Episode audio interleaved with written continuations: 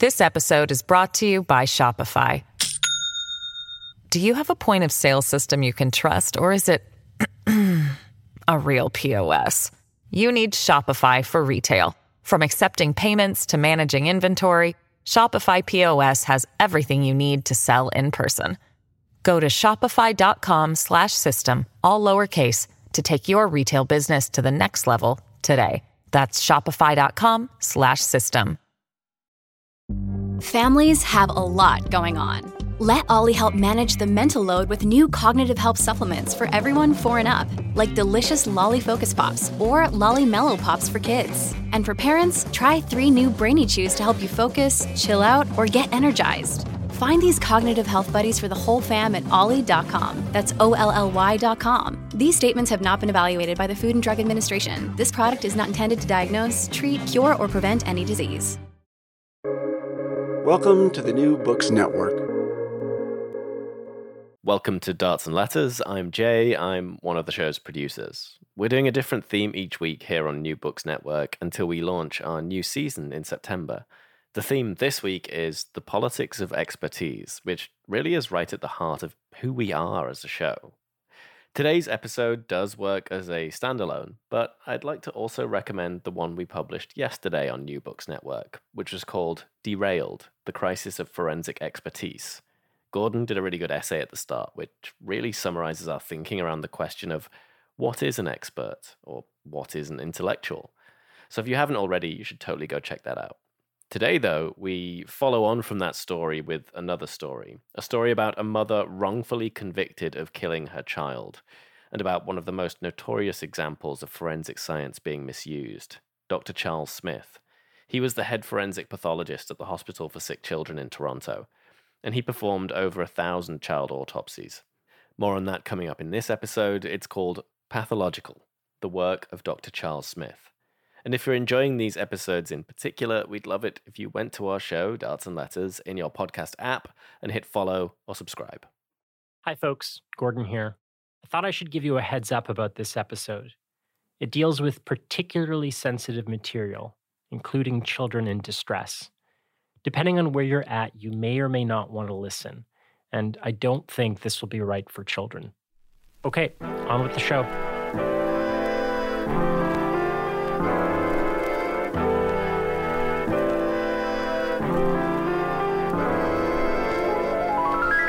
From Cited Media, this is Darts and Letters. I'm Gordon Katic.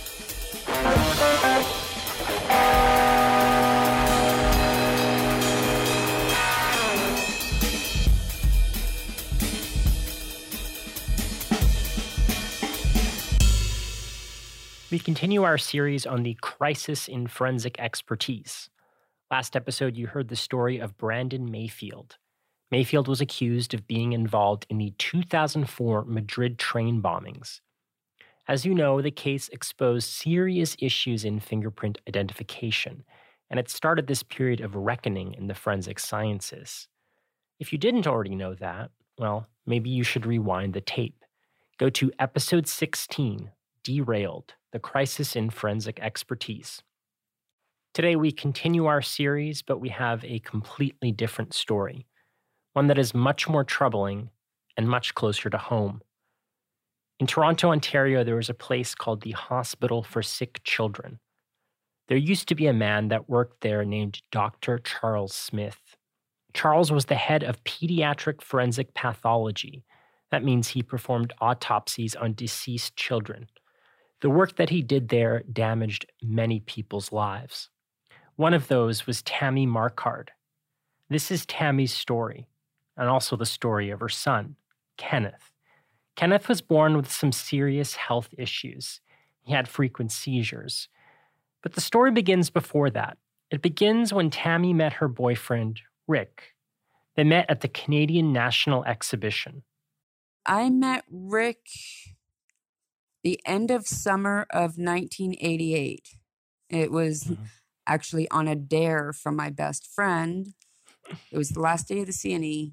I was going there and she dared me to put my my name and phone number in some guy's pocket and make him call me. so At that time, I was the kid that would always take any kind of a dare. I didn't care what the dare was, I would do it. So by the end of the day, I was on the TTC bus heading home, and a car cut the bus off, causing the bus to slam its brakes on. I didn't know it at the time, but Rick happened to be sitting in front of me. And when the bus hit the brakes, I reached into his pocket and I put my f- name and phone number in his pocket. And well, he kind of looked at me and I said, Oh, I'm sorry, sir. Uh, your cigarettes were falling out of your pocket. You don't want to lose those. And then as he was getting off of the bus, I yelled at him and I said, I put my phone number in your pocket. Give it to your buddy. Because he was with a guy. Um, I end up getting off two stops later. By the time I got home, the phone was ringing. I answered and it was Rick. And he said his buddy didn't want to call, he was too scared. So he called f- for him. I went over to their place. His buddy was trying to be like really showing off, like flexing his muscles and exercising and taking his shirt off. And it's like, yeah, whatever. This is just, no, not interested.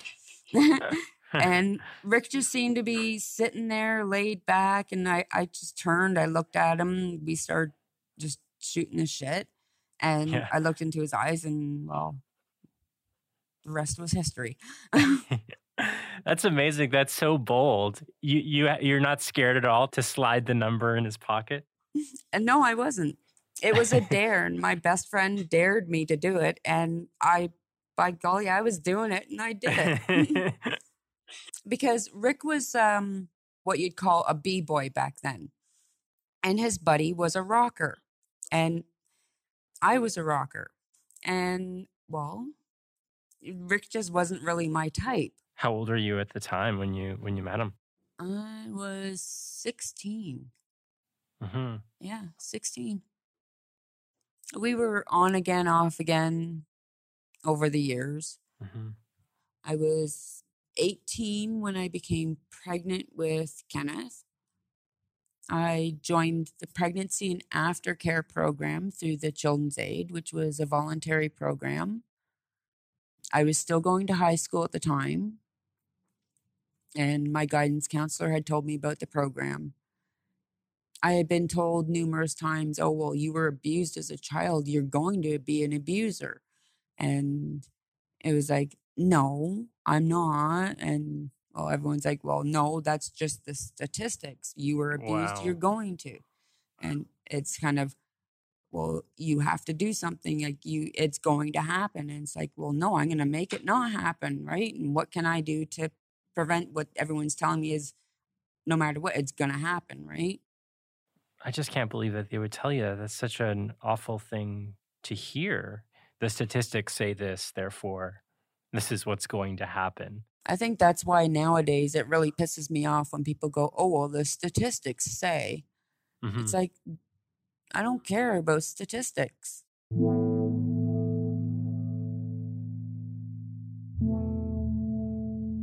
Do you remember the first seizure that Kenneth had? What what was that like? He was in his playpen with toys and that in his playpen. I was cleaning and I turned because I heard thumping noises and I didn't know what was going on. I turned and he was just shaking. I, I didn't know what the hell was happening. I started taking all his toys out. I was scared to move them because I'd heard so many different stories that when someone's going through this, you put this in their mouth, you clear everything away from them, you make sure they're not hurting, and you make sure they can't hurt themselves or somebody else, and put a pillow under their head. And a million different things ran through my head, and I. I. uh, I did end up getting him to the hospital, and that's when they had been say had said that it was it must have been a febrile seizure. But to see it was the most terrifying, most million things running through my head of what to do, what not to do. Am I doing the right thing? Am I doing the wrong thing? At first, they were saying he was just having febrile seizures. And uh, I can't remember exactly what point, but uh, they did eventually say it was epilepsy and they put him on uh, phenobarbital. I ended up moving to Oshawa. That's where my sister had lived. And she brought me to her pediatrician, and uh, that pediatrician put him on uh, Dilantin, basically saying that uh, the phenobarbital is way too much for a child of that age, and that wasn't right. He should not have been put on it. Basically, the way it had been described to me was like uh, to give a child of that age phenobarbital is like giving them heroin and then you just take them off. That's the way it was explained to me. And it's like, oh my God, no, like that's, shouldn't doctors know that already?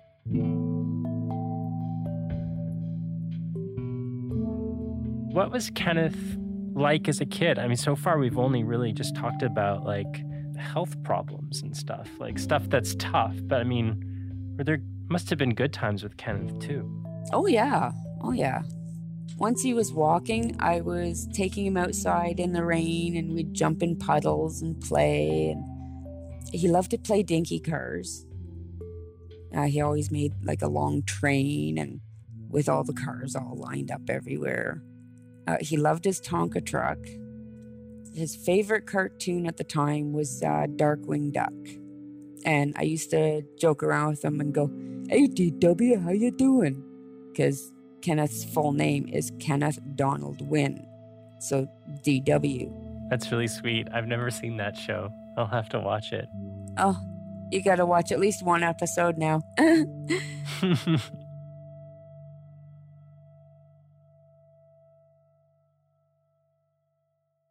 I want to ask you about that that night, that night that um, you found Kenneth uh, in in October, was it? Will you tell me about that night? Okay, as I said in the beginning, Rick and I were on again, off again throughout the years. Um, during one of our off times, he had gotten another girl pregnant. When him and I got back together just before we got married, he told me that uh, about her and that he gotten her pregnant and whatnot. And I said, okay, that's that's not a problem. One way or another, you'll you'll have the baby in your life. That that child will know you. And uh, she did babysit. I gave her my phone number, and I had told her that when when you go to the hospital and you're ready to deliver, let me know, and I will make sure that he is at least at the hospital. One way or another, mm-hmm. I'll be sure he's there well, she had called that morning to say that she was in labor. So I woke Rick up. I gave him my bank card and the passcode. And I said, Look, she's in labor. Go. The last thing he had said to Kenneth was goodbye, which was not a normal thing that we ever said. We goodbye is an eternal thing. It's till we meet again or see you later. It was never goodbye. Uh, for whatever reason, he happened to use goodbye on that day. I was trying to put him down for a nap, and he kept, no nap, mommy, no nap. So I, I sat on the couch, I laid him on my lap, and I put the blanket on him, and I, let, I got him to go to sleep. So I put him in the spare bed in our bedroom. And then I went out to the living room because I was expecting Rick to call to let me know was it a boy? Was it a girl? What you have? How are things? Did you make it? You know, I had a million questions for him too. And I ended up falling asleep on the couch.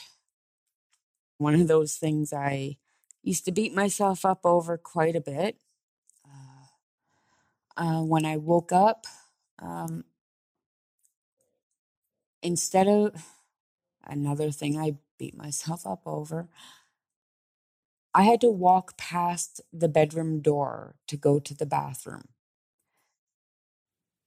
All I had to do was just look in the bedroom door instead of going to the bathroom first. Instead, I just walked straight to the bathroom and that's one of those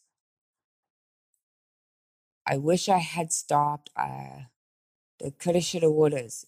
That if I had done this, it, it, maybe he'd still be alive. If I had just stopped in that moment, maybe I could have seen something. Maybe I could have stopped it. Maybe, like, again, I could turn my brain a million ways upside down from Sunday, and it's not going to change it. Kenneth and I would play a game with his teddy bear. I would put the teddy bear over my face and I go, Kenneth. And I'd take it off and he'd laugh. And he'd grab the teddy bear and he'd go, Mommy, into the teddy bear's belly and then pull it off his face. And we'd laugh. And it was a game that we played. So when I was sitting on the toilet and I heard a muffled, Mommy, I didn't think anything of it. He's got his teddy bear with him, so he's probably just playing the game. So I let him know, mm. look, mommy's in the bathroom. You're gonna have to wait. Just stay in bed because uh-huh. uh, he had had a fractured femur, and he had just gotten out of the hospital days before. So I had to be very cautious of that. So I mm-hmm. didn't want him to get out of the bed on his own. Uh, when I was done, I walked into the bedroom. And this is a hard part. I will do my best to get through it. Uh, I walked into the bedroom.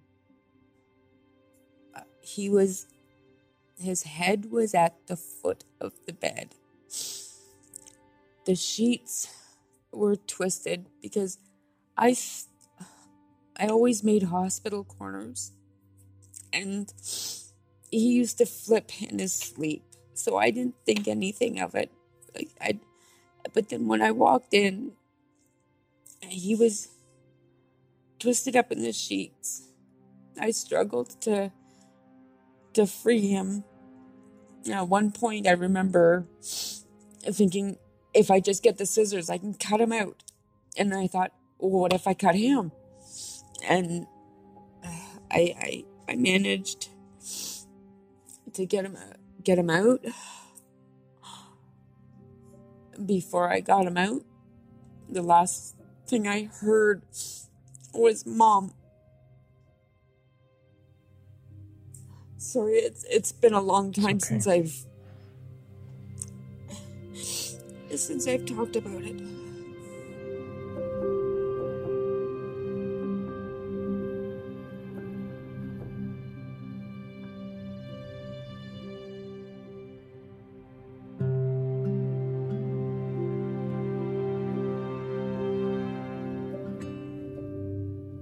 Matter what I do, I can't. There's, I can't turn back the hands of time. I can't. I can't change it.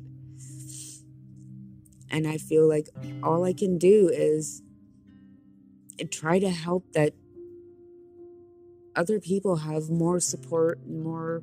Mm. I don't know what. Like yes, I I may have had the supports around me, but I didn't feel I could reach out. I struggled with with asking for help. I wanted to take his place. I wanted to take his pain and I would rather me take it and destroy myself than to have him go down there. Uh-huh. I just Growing up, I did a lot of swimming lessons. I did CPR classes. I thought I knew exactly what I'd have to do. But in that moment, I went totally blank. So I picked him up, ran to the living room, called 911, told him what was happening, and I couldn't remember for the life of me not one thing of CPR. Mm. I think now I understand why doctors can't work on their own kids. Makes sense now. Yeah.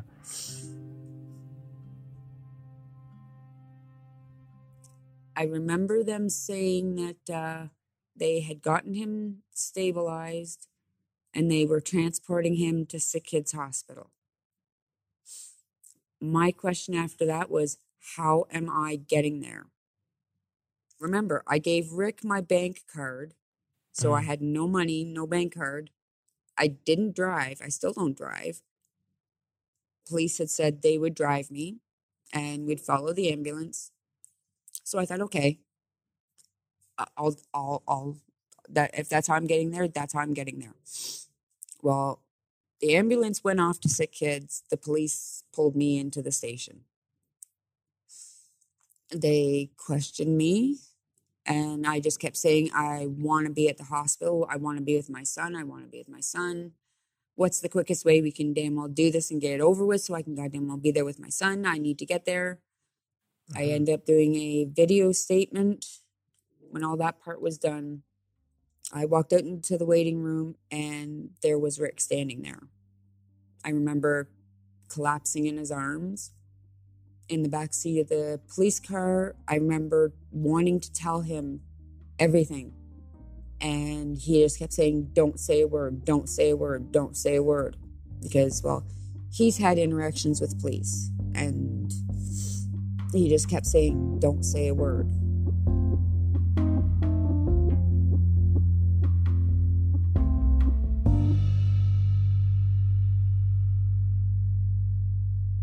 We return to Tammy's story after the break.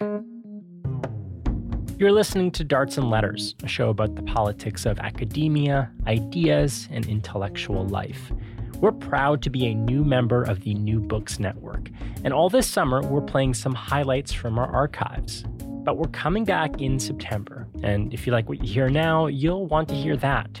So why don't you subscribe to our podcast? You can find it by searching Darts and Letters wherever you find your podcasts or going to dartsandletters.ca.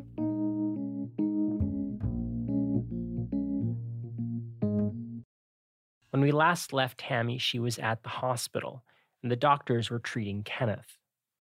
He was uh, hooked up to life support.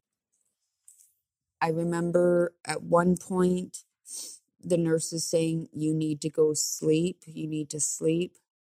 I thought it was a dream that the, the nurse had woke me up and said Kenneth had taken a turn for the worse. And I guess I didn't really wake up, but it Mm. actually ended up being the nurse really was trying to wake me up to say he had taken a turn for the worse. And I wasn't realized that it wasn't a dream and she really was saying this to me. Hmm. Uh, I remember sitting in the room with Kenneth, uh, holding his hand, trying to do a play by play of the baseball game that was on the TV. He liked the Mhm. Toronto Blue Jays, by the way. It took a lot for me to finally watch a baseball game again after that.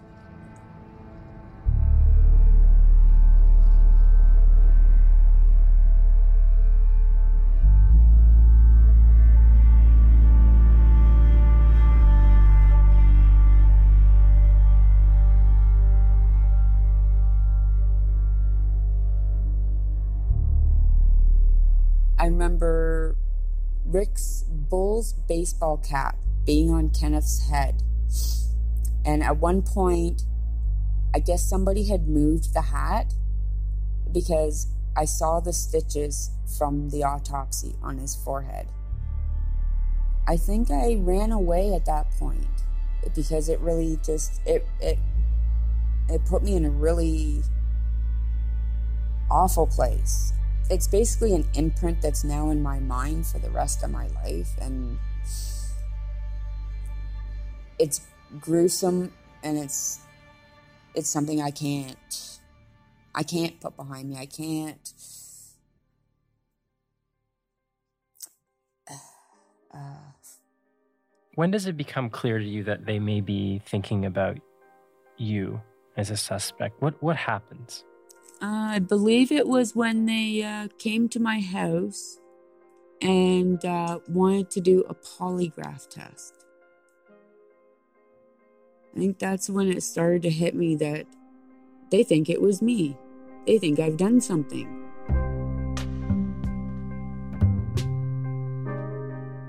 I remember them asking if I had hurt Kenneth. Well, by this time, I felt like I didn't save him, so yeah, I did. Because I I couldn't remember my CPR, so obviously, yeah, I had to have hurt him. Like I I do come into this feeling a lot of my own guilt. Mm. I did not do the action of what uh, Smith had said, which I, if memory serves me correctly, um, he said it was non accidental asphyxiation. Uh, could have been a plastic bag, possibly a garment bag, um, a hand over nose and or mouth, or another soft object such as a pillow. Um, it it was just didn't take into consideration his epilepsy, or his medication, or his asthma. You just said, "Oh well, a sheet is porous and you can breathe through it."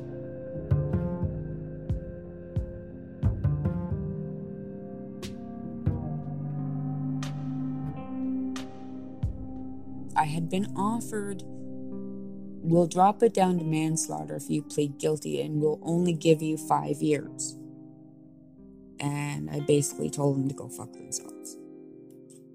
I'm not going to say I did something just to do less time because I thought, well, I didn't do it, and well, I've got lawyers, and they're going to prove that I didn't do this, and the justice is is going to prove in court that okay, well, okay, let's look at all this. And no, she didn't do it. One lawyer said, take the plea. And the other lawyer said, there's not enough evidence. But it didn't matter to me. I, I was dead set against taking their plea. I can't imagine losing a son, but to add to that, that you have these people saying you did it. Like, how does that feel? Uh, it's like, uh, have you ever done something as a kid and you tell a parent or an adult something and they're like, oh, no, no, you're lying, you're lying, you're lying, even though you mm-hmm. know what you're saying is true? Yeah. Well, it's kind of like that, but on a bigger scale. Because now I don't feel like I just have to prove to one adult in my life. Now I have 12 jury members, a judge, and however many other people. Now I have to get them to see the truth. Not one mm. doctor would go against Smith because they classified him as the god of pathology. And it was like, how come I have nobody on my defense team? Like, shouldn't I have somebody here to help me fight this battle besides just my lawyers? The Crown's got all these people. And I just felt like I don't know what, because I was uh, a legal aid case that nobody wanted to help somebody on legal aid. And over the years, looking at the system, it just seems like if you got money, then you can just pay your way through the courts. I read something that one of your future lawyers, I guess James Lockyer, said he said that you were an easy target for Dr. Smith. Why do you think you were a target for him? Because uh, I grew up in the projects. I was, as they say, unemployed and on welfare at the time of the offense. I had children's aid involvement even though I had voluntarily asked them to come into my life. He thought you were a bad mom. Yeah. It sounds like. It's pretty awful for them to see you through that prism, you know, because it sounds to me like you were doing your best and you loved Kenneth and you were by no means a bad mom. But, you know, they just see that. They see that because of your record or whatever. So it's like you're like things are stacked against you in that courtroom or something. I don't know. How does how does the trial end? When the jury went out to deliberate, I was put in this room and told uh, they're just we just gotta wait. They're de- they're gonna deliberate and uh, me what I wanted for dinner. Basically, it was like when the food got there, so did the verdict, and the verdict came back guilty. I definitely did not eat that meal. it just felt like the bottom fell out of my whole world. And I was just being swallowed up by the earth. It's like this this can't be real. It, it can't be. It's I couldn't I couldn't wrap my head around it. I just couldn't make sense of it. Like I can explain it a million ways from Sunday and nobody seems to listen. Nobody's hearing me and nobody gets it and everyone just wants to believe their own thing because this guy they have as a god says this. So because he says this, it must be. No, he didn't make no mistakes. The story gets even worse because Tammy is pregnant at the time with her son, Eric but she's convicted of second degree murder. She's sentenced to life in prison, and eventually, Eric is taken away from her. Walking in labeled a baby killer is like one of the very bottom feeding type of crimes. Like they're way at the bottom. But somebody had said that uh, it was a good thing that I was pregnant because the suspicions were already going around about what my charge was. And basically, going in, I had been told if I wanted this baby inside of me to live, I would have to lie about my crime and, to the other inmates and tell them that I had killed my husband. So I thought, okay, well, this is a staff member telling me, and okay, they're supposed to protect me. They're supposed to help make sure I'm safe.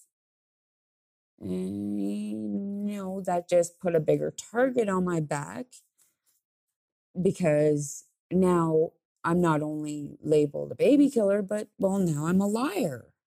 My case had come up on TV and there was one elderly woman. She uh, brought me into her cell, locked her door, and there were there were people banging on her door, yelling that uh, things like, "Oh, you're only having that baby, so you can plan on how to kill that one too." Uh, oh God! Sorry, when I just said that, it just wow. Yeah, there was a yeah. lot of a lot of verbal. In some areas, there was physical. In the long run, the physical I could deal with. It was the mental and the emotional. That was the really hard part. But while Tammy is in prison, she learns about something that brings her hope. It's called the Goudge Inquiry. More precisely, the Inquiry into Pediatric Forensic Pathology in Ontario. They're looking into the work of Dr. Charles Smith, the very same doctor that said Tammy had murdered Kenneth. Tammy asked the prison librarian to print out the full report, and what she reads there is alarming. Dr. Smith, quote, actively misled his superiors. He made false and misleading statements and, quote, lacked basic knowledge about forensic pathology. So Tammy appeals, and it works. She's released on bail and eventually exonerated. I remember uh, the judge apologizing and basically telling me I'm free to go. What was it like for you to finally get that apology, get that vindication? Kind of like um, when you're apologizing for somebody else's behavior. You're like, "Oh, I'm I'm sorry that uh, they did this." It, it's it just felt like an apology, but it wasn't really an apology. And an apology, although it's kind of like a pat on the back, oh, I'm sorry this happened. And I understand the empathy of it, but it's like it felt kind of empty. Not from the judge's perspective. Like I felt like he true heartedly was sorry that this had happened. But for the part around what had actually happened, it's like, I don't feel like sorry's enough for that. I actually had one of my boys say to me that he felt like he was kidnapped. He was kidnapped as a baby because of this. And it broke my heart when he said that to me. It's like that pebble in the pond. The event happens, and then you got all these ripples. And, well, these ripples have touched my kids, my sister, her kids, my family, my grandchildren. Like this, in my opinion, this affects generations. So they reached out to you then, your boys? Yes. Uh, we met almost at the GO station at uh, Main and Danforth.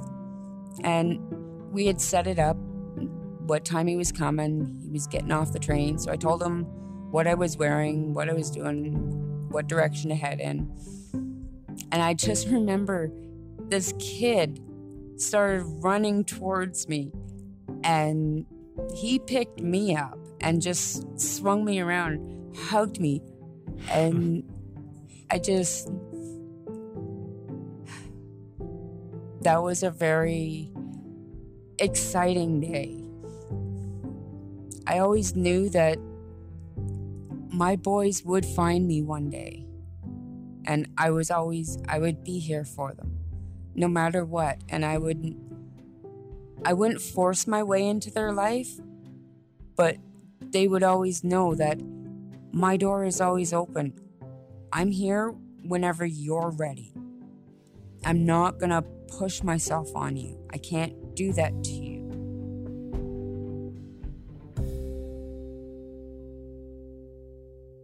How does the story end with um, Charles Smith?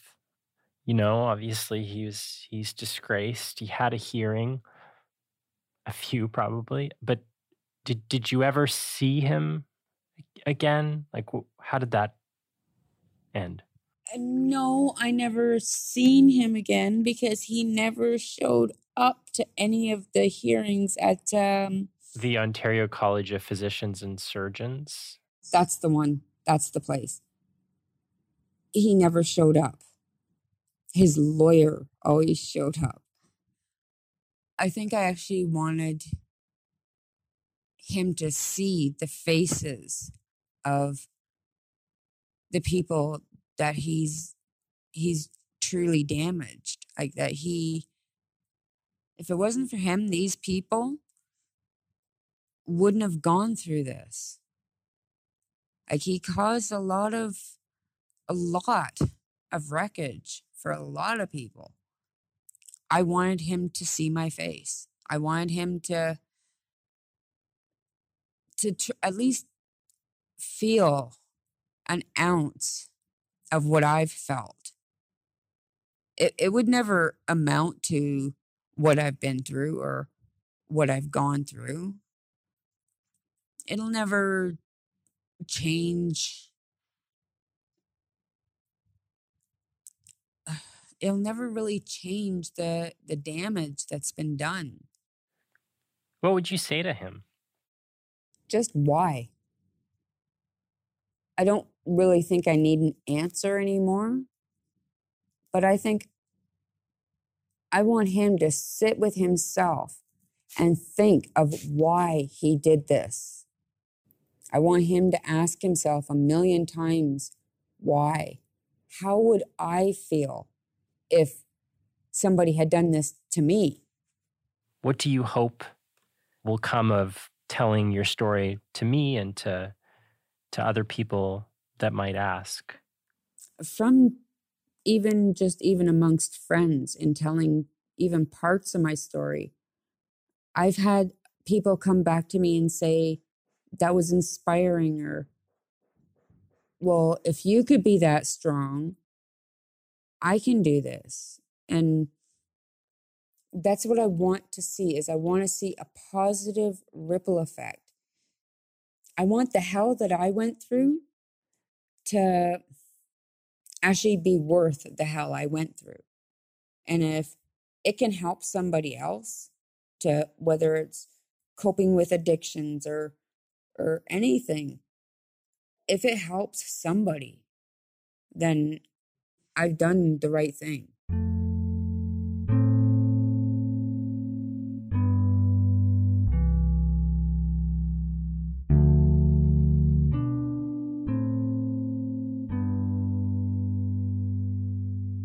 this year is a whole new um, whole new learning experience we'll say because now i think for the first time on my on in my life really this is the first time i've been on my own where it's my house i get to make the rules and i i don't have anybody now telling me oh, well, you have to live like this. I get to make my own choices. Mm. I like space, I like peace. I prefer animals above people. uh, and I, I love being in nature. That does sound really nice. Almost every day I go for a walk out in the, my backwoods. Like my woods, it it goes right into crown land. So I know, like, I'm not going to have any neighbors any too close to me at any time. at night, I can look up in the sky and I can see like more than a million stars. It can get so quiet that you can hear your own heart beating. You can hear the blood rushing through your veins. It is that quiet. And like some people don't like the quiet. Me, I love the quiet.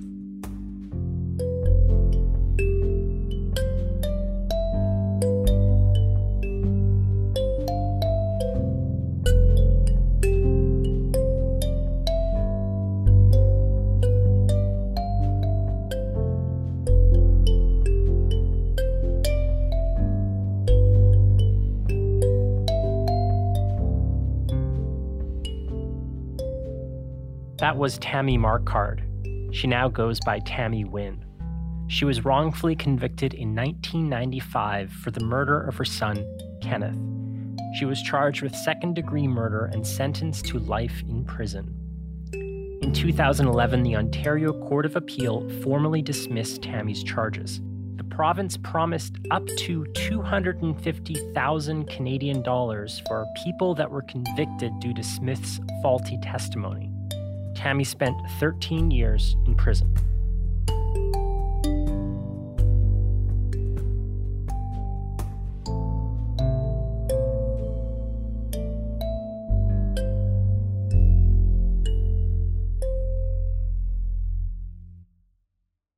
Throughout the appeals process, her lawyer was James Lockyer.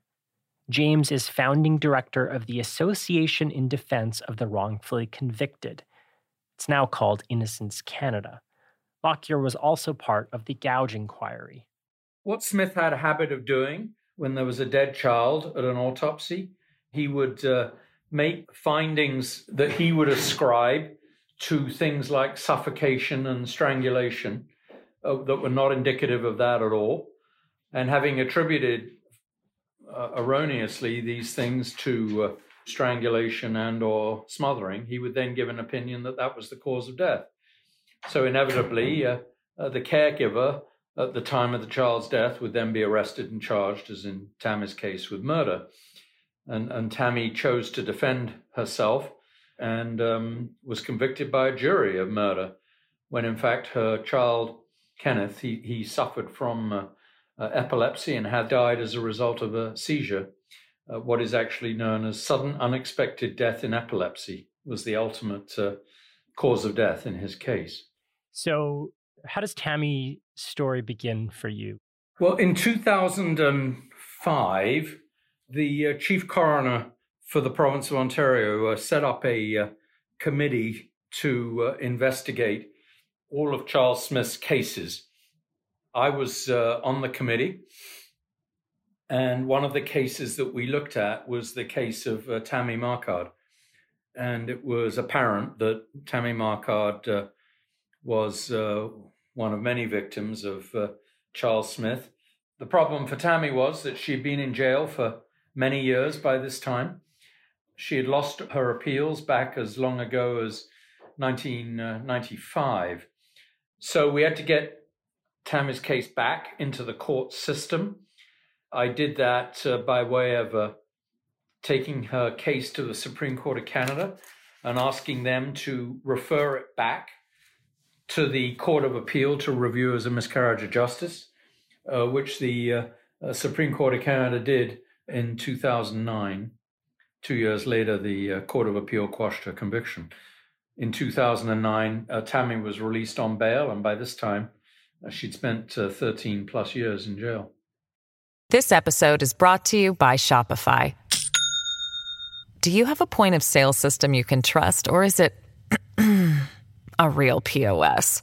You need Shopify for retail. From accepting payments to managing inventory, Shopify POS has everything you need to sell in person.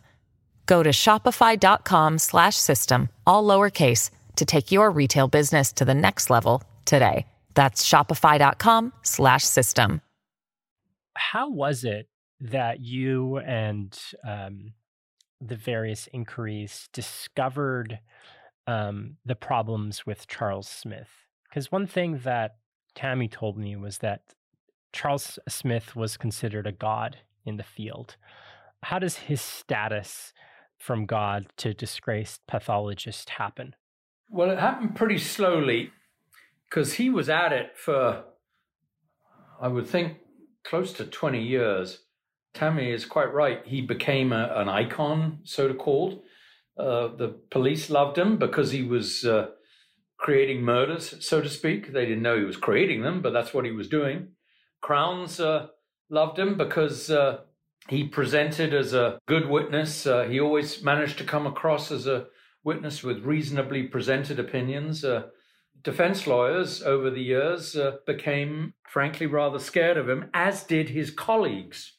So people in his own profession became very nervous of him as well because they also managed to fall into this belief that he was very good at what he did so they were very wary of uh, contradicting his opinions. So it left the defense in a difficult position of not having an expert to explain uh, the problems of his opinions. There were some cases where suspicions were raised, but they were never really followed through. Ultimately, uh, 13 cases where Smith's opinions were wrong, uh, nine of which had led to uh, convictions of uh, innocent people. Tammy was one of them it true in these cases that his colleagues weren't willing to question him? They were as deceived and or scared, uh, maybe a bit of both. They were certainly deceived, and I think uh, uh, they were very nervous of taking on uh, someone who uh, was so respected uh, by police and crowns. I mean, if you're working, most of the pathologists that we go to as defense lawyers, if we want to challenge or at least review an autopsy, either work for government or, or are retired from working for government. And uh, so uh, they naturally tend to defer to the opinions of especially someone like Smith, who had this uh, extraordinary reputation. It was truly a reputation founded on sand. I mean, it turned out uh, that he, he, didn't even have uh, proper training in forensic pathology. His training was in the pathology of specimens. So, examining specimens taken from someone's body when you're trying to determine a disease that they may be suffering from. For example, uh, if, if, there's a bone specimen taken from you uh, to see if uh, you have any bone disease, that kind of thing. He did not have training in uh, examining uh, dead bodies. That's a forensic pathologist training. He'd never been trained as a forensic pathologist. Remarkably, he managed to uh, become a, a forensic pathologist in practice with no education as a forensic pathologist at all. Did you have other uh, expert forensic pathologists look at reviewing Tammy's case? What conclusions did they reach? I arranged for other forensic pathologists and a forensic neuropathologist and an expert in epilepsy review the case. They all uh, came to the opinion that uh, Kenneth, Tammy's son, uh, had died as a result of uh, an epileptic seizure. So, why do you think there's this pattern of Dr. Smith getting so many wrong? Some people claim that he must have known that uh, the diagnoses or the opinions that he was giving uh, were false. I can't say that, and I never have said that uh, because I don't think there's sufficient evidence of that. What I think there's evidence of is a person who, in my view, uh, uh, enjoyed the limelight, enjoyed the almost adoration that he was getting from police and crowns and judges and indeed his fellow pathologists, and therefore engaged in a form of thinking that led him to want to conclude that baby deaths, particularly because that's what he uh, worked on, was uh, baby deaths. A baby death that he was presented with was not natural, but was in fact homicidal. Because if he deemed it homicidal, then uh, it would lead to more of the adulation that he, in my view, uh, so much enjoyed. So he went in with a a desire, if you will, to see a death as homicidal and then just justified it by relying on findings that uh, had nothing to do with homicide. What ultimately happens to Smith? Well, we know a little bit of what happened to him. Uh, first of all, he appeared briefly uh, in an Eastern European country. I can't remember which one it was, but I got a feeling it was Lithuania. And then he reappeared in uh, Saskatchewan, in Saskatoon. Media got to hear of it, and uh, the Saskatchewan uh, Medical uh, Association uh, quickly got rid of him. In the meantime, he was struck off the register of the Ontario Medical Association as well in disgrace. The last I heard, anyway, is he's now retired and lives in Victoria. I'm curious about Smith's certainty and how that may be present in other forensic scientists and his lack of ability to see some of the structural incentives, but his embeddedness within that system. It seemed like he wasn't able to see it, or maybe he wasn't willing to see it. And on a slightly more sort of abstract sense, I mean, what can we do or what should we do to kind of create a bit more of a culture change so that experts or so called experts can see a little bit of the bigger picture, uh, see a little bit of the structures that might lead them to make these mistakes and maybe have them question the system overall. The Goudge inquiry recommendations have certainly uh, done a lot. At the most basic level, for example, uh, in Ontario, there never was before, but there is now a forensic pathology training course. You have to take it. This isn't a few hours uh, that you take it. It's it's a, a year or more. A course in in particularly in forensic pathology as its own specialty, because Smith wasn't the only one back in those days who had never been taught forensic pathology and yet was doing uh, autopsy work. They have a, a, much better peer review system. A pathology report in a, a suspicious death case uh, can't go out without peer review. There's now more systems set up for pathologists who come in with differing opinions in a case for them all to get together, a sort of a roundtable meeting to try and sort out their differences. Th- those kinds of things are all uh, changes to the good. Uh, I think uh, us lawyers who uh, get caught up in these cases, be we prosecutors or defense, are uh, far more aware. Hopefully, we've all read the Goudge inquiry and are aware of the pitfalls in these kinds of cases. As well, uh, police training is much more profound for homicide investigators, particularly uh, when it comes to uh, to looking at particularly child cases, but other cases too. And then finally, um, I mean, one of the things that Innocence Canada is engaged in is looking for cases where people may have been convicted as a result of bad pathology. I haven't counted them as such, but uh, as I sit here, I think there's 13 or 14 cases that we've exposed as wrongful convictions uh, as a result of bad pathology, mostly in Ontario, but in other provinces as well. Was there any sort of uh, apology or contrition or, or anything from Dr. Smith? It's hard to say. Um, he testified at the uh, Goudge inquiry, the, the inquiry into uh, Charles Smith's uh, activities as a so called forensic pediatric pathologist. Uh, he apologized numerous times in a rather vague way if he was very sorry if, if his diagnoses were wrong. But then, as if to show that he wasn't really sorry, Smith didn't have the grace to uh, show up uh, before the discipline committee when uh, his ticket was taken away. How sorry was he? I don't know. You'd have to try and find him and ask him. I got a funny feeling he wouldn't talk to you.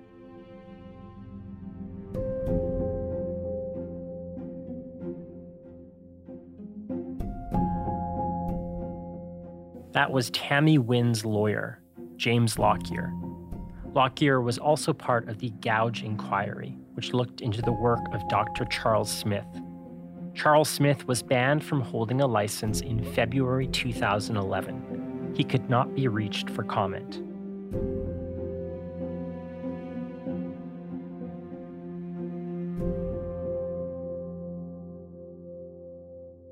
Charles Smith is just one doctor a disgraced forensic pathologist who didn't even really have the formal qualifications. So, bad apple. Or might the whole barrel be rotten? How good is forensic pediatric pathology as a field? Well, hot off the presses, the latest issue of the Journal of Forensic Science has a troubling new article. It's called Cognitive Bias in Forensic Pathology Decisions. The paper claims to be the very first study to look at cognitive biases in forensic pathology, and its lead author is Dr. Itiel Dror, a cognitive neuroscientist at the University College London.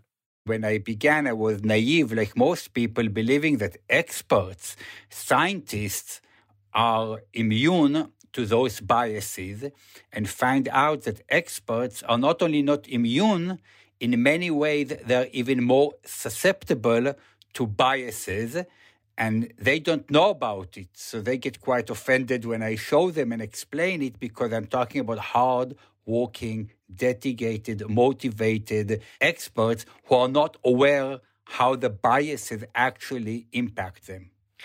That is fascinating. That's like such an interesting paradox uh, that comes through in your work. It seems like to know more actually makes you more prone to uh, not seeing your biases. Is that, if I understand it correctly, a sort of bias blind spot?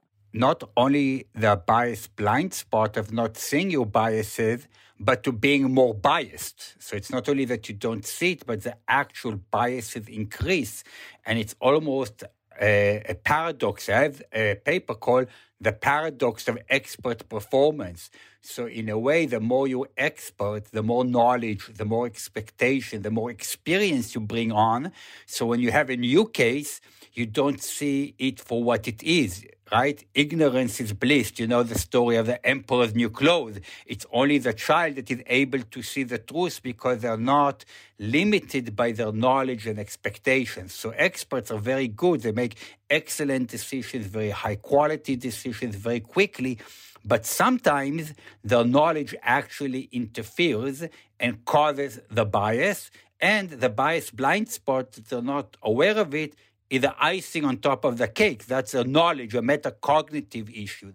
That's fascinating. I'm curious how much of this is cognitive versus a kind of cultural, the matter in which we put experts on pedestals. If we didn't call them experts, if they weren't assured of their expertise, do you think they might be able to be a bit more uh, circumspect about the, their own abilities? The fact that we put them on a pedestal, if we didn't, would it make them more modest and more careful? Perhaps, but I think the level of modesty or self awareness, or what we call metacognitive, depends on their experience. Now, different experts have it at different levels. The forensic examiners are a big problem. Why? Because most experts, they're modest because they know, even if they are put on a pedestal and they make a lot of money and they're in high demand, they know they make mistakes. You know, the medical doctor knows she makes mistakes from time to time. My banker advises me what stocks to buy. A week later, she and I open and look at the stock market, and she doesn't always get it right. Sometimes she says buy something and it goes down. The forensic experts are a different in that domain from the other experts because if and when they make mistakes, they don't know about it as often because they make a, match a fingerprint or say that a child died as a result of homicide and not an accident. The police investigates, they find the suspect, and the person goes to jail. We never know the ground truth. And often the forensic evidence is not even questioned in court because once you have a forensic expert saying, you know, their conclusion that plea bargained in the United States and many countries. You know, plea bargained is very common. It's over 90, 95% of the cases are plea bargained. So the expert opinion uh, for the prosecution is not questioned in court, and the public loves them because they watch too much CSI uh, on TV or believe that's a reality. So tell me a bit more about the study. You have a quite a large data set. You're looking at 10 years of death certificates for Black children and white children, as well as studying 133 forensic pathologists. What, what did you find? With uh, forensic pathologists, we did two things. First of all, we did an experiment where 133 got information about a child that arrived into the hospital and died a short time later, and they got, you know, medical information. In addition to the medical information, we manipulated irrelevant contextual information that shouldn't change whether the child died from an accident or it's homicide. And the two uh, things that we manipulated within irrelevant contextual information one with the race of the child. One time the child was white, one time the child was black, and also manipulated who brought him to the hospital. So the black child was brought to the hospital by the mother's boyfriend, and the white child was brought to the hospital by the grandmother. And we got a huge effect where the child was white and brought to the hospital by the grandmother. They basically said, yes, it's an accident. But when the child was black and brought to the hospital by the mother's boyfriend, they said, no, this is a homicide, basically speaking. And, you know, the listeners can go and uh, read the article. It's open access. Anybody can freely uh, access and read the details. Now, this study is only one data set because it's a study, it's a survey, it's not a real case, right? It's an experiment. It's still very insightful and important. So we, we looked at actual cases. We looked at over a thousand death certificates of children under the age of five and just look at a race, looking whether black children and white children, how many death certificates are showing that they died from accident and how many show that they died from homicide. And the black children were more likely relative to the white children to have a manner of death which was homicide while the white kids relative to the white uh, to the black children were more likely to have it as an accident now as we explain in the paper we have to be careful in the interpretation of the death certificates because it could be that black children are murdered more than white kids and white kids die more from accident and less from murder it could be for a whole range of socio-economical reasons but as we say in the paper this is a big problem in terms of what we call base rate bias. So imagine this is what it was 10 years ago or now, but things change. And now or in the future, black kids are not murdered more than white kids. However, the pathologists, the medical examiners get used to having a base rate, a statistical general number that black kids are more often going to die from homicide relative to white kids. And even if it changes, it perpetuates. We call it bias cascade and the bias snowball effect. The same thing with police officers, right? They go to police officers and say, Why do you stop black people more than white people? He said, Well, black people have more guns and knives and drugs than white people. So, how do you know it? He said, well, look at how many of them are convicted. Look at the jail. We convict many more black people for drugs and knives and guns than white people. That's why I stop them all. But then because you stop them all, they're more convicted. So it perpetuates and feeds itself almost like a self-fulfilling prophecy. The more you stop them, black men, the more you convict them. The more you convict them, the more you justify the base rate bias. So these two data sets of actual uh, death certificates over a thousand and the experiment together raise very serious concerns what information is used in determining the manner of death. In the experiment, we give them a case. We give them information about a case. We say, here the case, here the, uh, the injuries, here is what uh, they found here. Now you need to decide what needs to be done. And the case information actually doesn't include sufficient information to make a decision about the manner of death. And indeed, many of them say undetermined. They don't have to decide. They can decide homicide, they can decide suicide, they can decide uh, accident or natural or undetermined.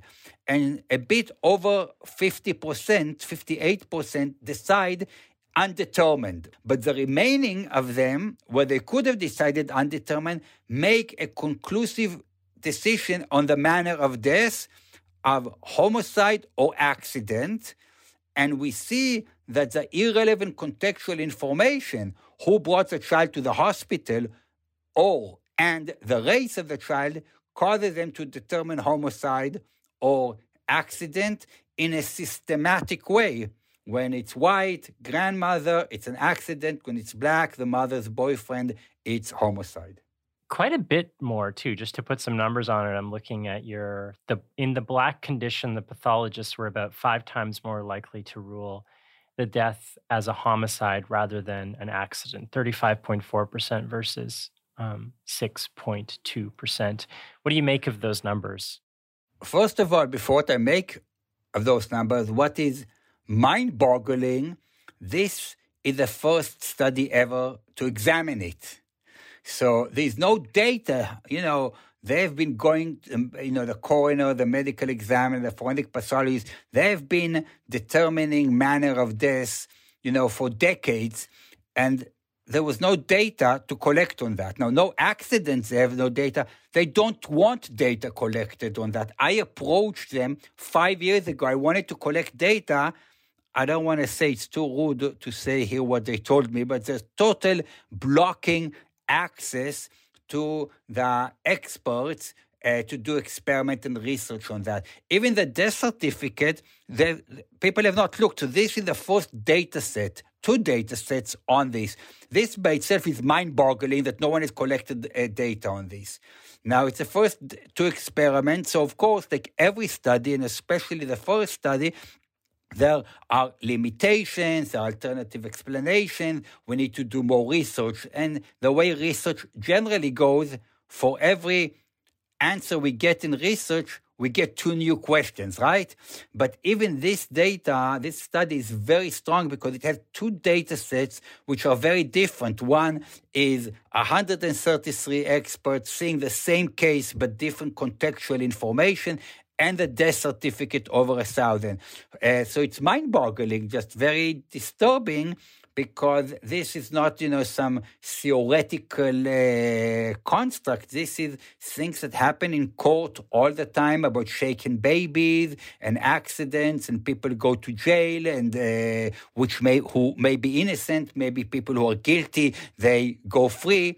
And this needs to be studied and there needs to be a professional debate on this issue, and there hasn't been one. Generally speaking, the forensic pathology community has been extremely resistant. They haven't wanted to hear about it. And hopefully, now with this study, after the initial shock and resistance, things will be more open to discuss it. So, what's the solution here? First of all, I want transparency. So, we know what is decided. So, for example, in our experiment, some of the forensic pathologists are claiming that who brought the baby to the hospital should be taken into account because the mother's boyfriend is more likely to kill the child than the grandmother.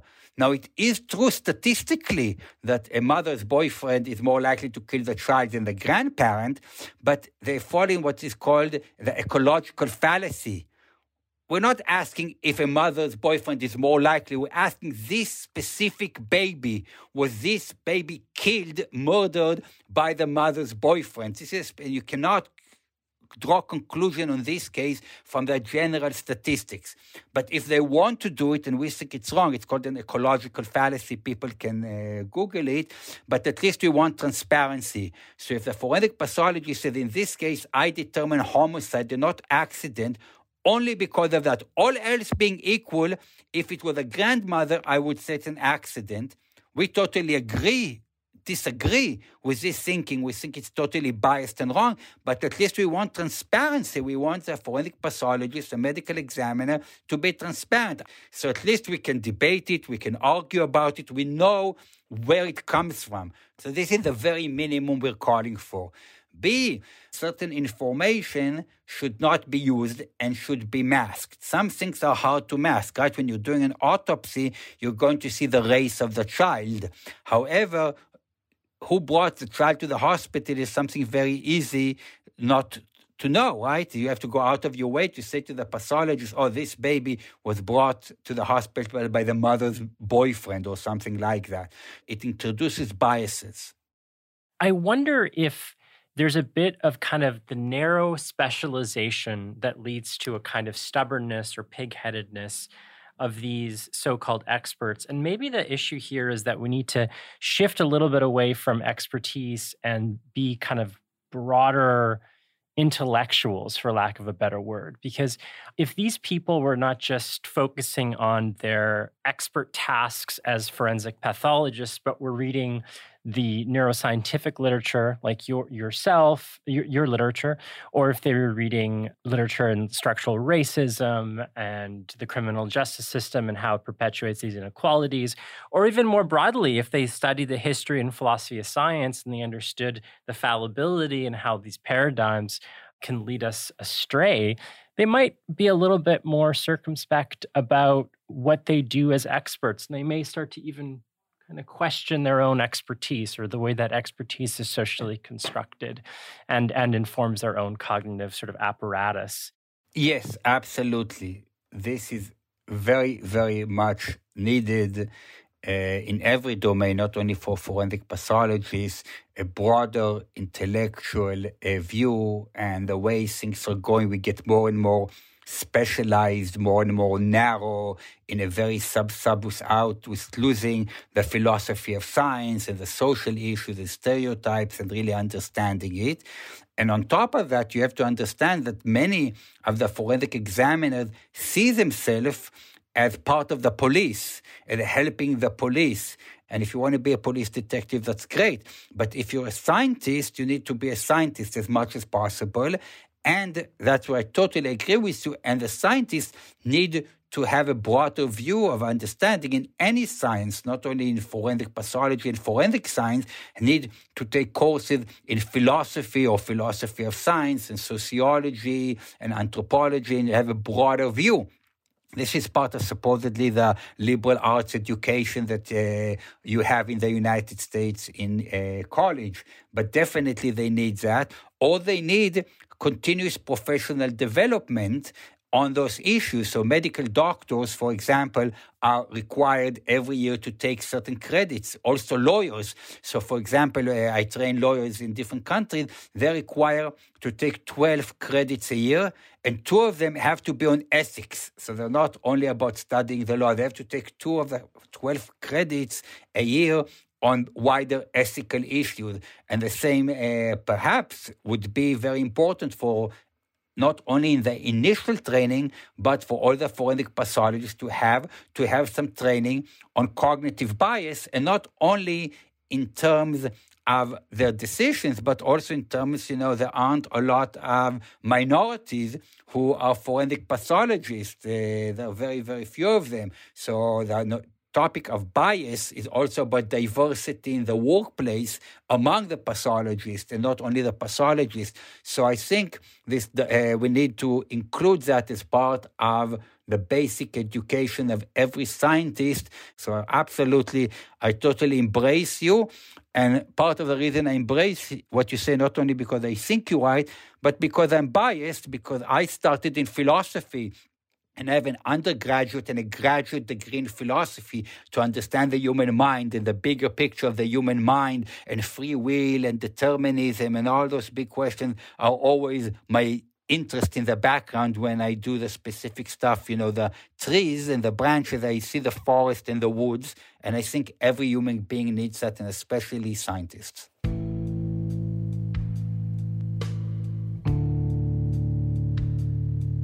That was Dr. Itiel Dror, Senior Cognitive Neuroscientist at University College London. Check out his research on our show page. All the papers we link there are open access. And that's it for this week's episode of Darts and Letters. Our lead producer is Jay Cockburn, our assistant producer is Polly Leger, and our chase producer is Mark Apollonio. Our lead research assistant on this episode was Roland Nadler. We also had academic advising from Professor Emma Cunliffe. Nadler and Cunliffe are both at the Peter A. Allard School of Law at the University of British Columbia. As always, our research coordinator is David Moscrop. Our theme song and outro is composed by Mike Barber. Our graphic designer is Dakota Coop, and I'm your host, Gordon Katic. You can send us your feedback by emailing the show. The address is dartsandletterspod at gmail.com, or you can tweet us at dartsandletters. This is a production of Cited Media. Our programming is supported by academic research grants. In particular, this is part of a mini series on the state of forensic science. It is supported by funding from the Social Sciences and Humanities Research Council, and the scholarly lead on that grant is Professor Emma Cunliffe. We are also supported by a generous patrons, people like Janice, Hart, Sean, and others Join us and join them by going to patreon.com forward slash darts and letters.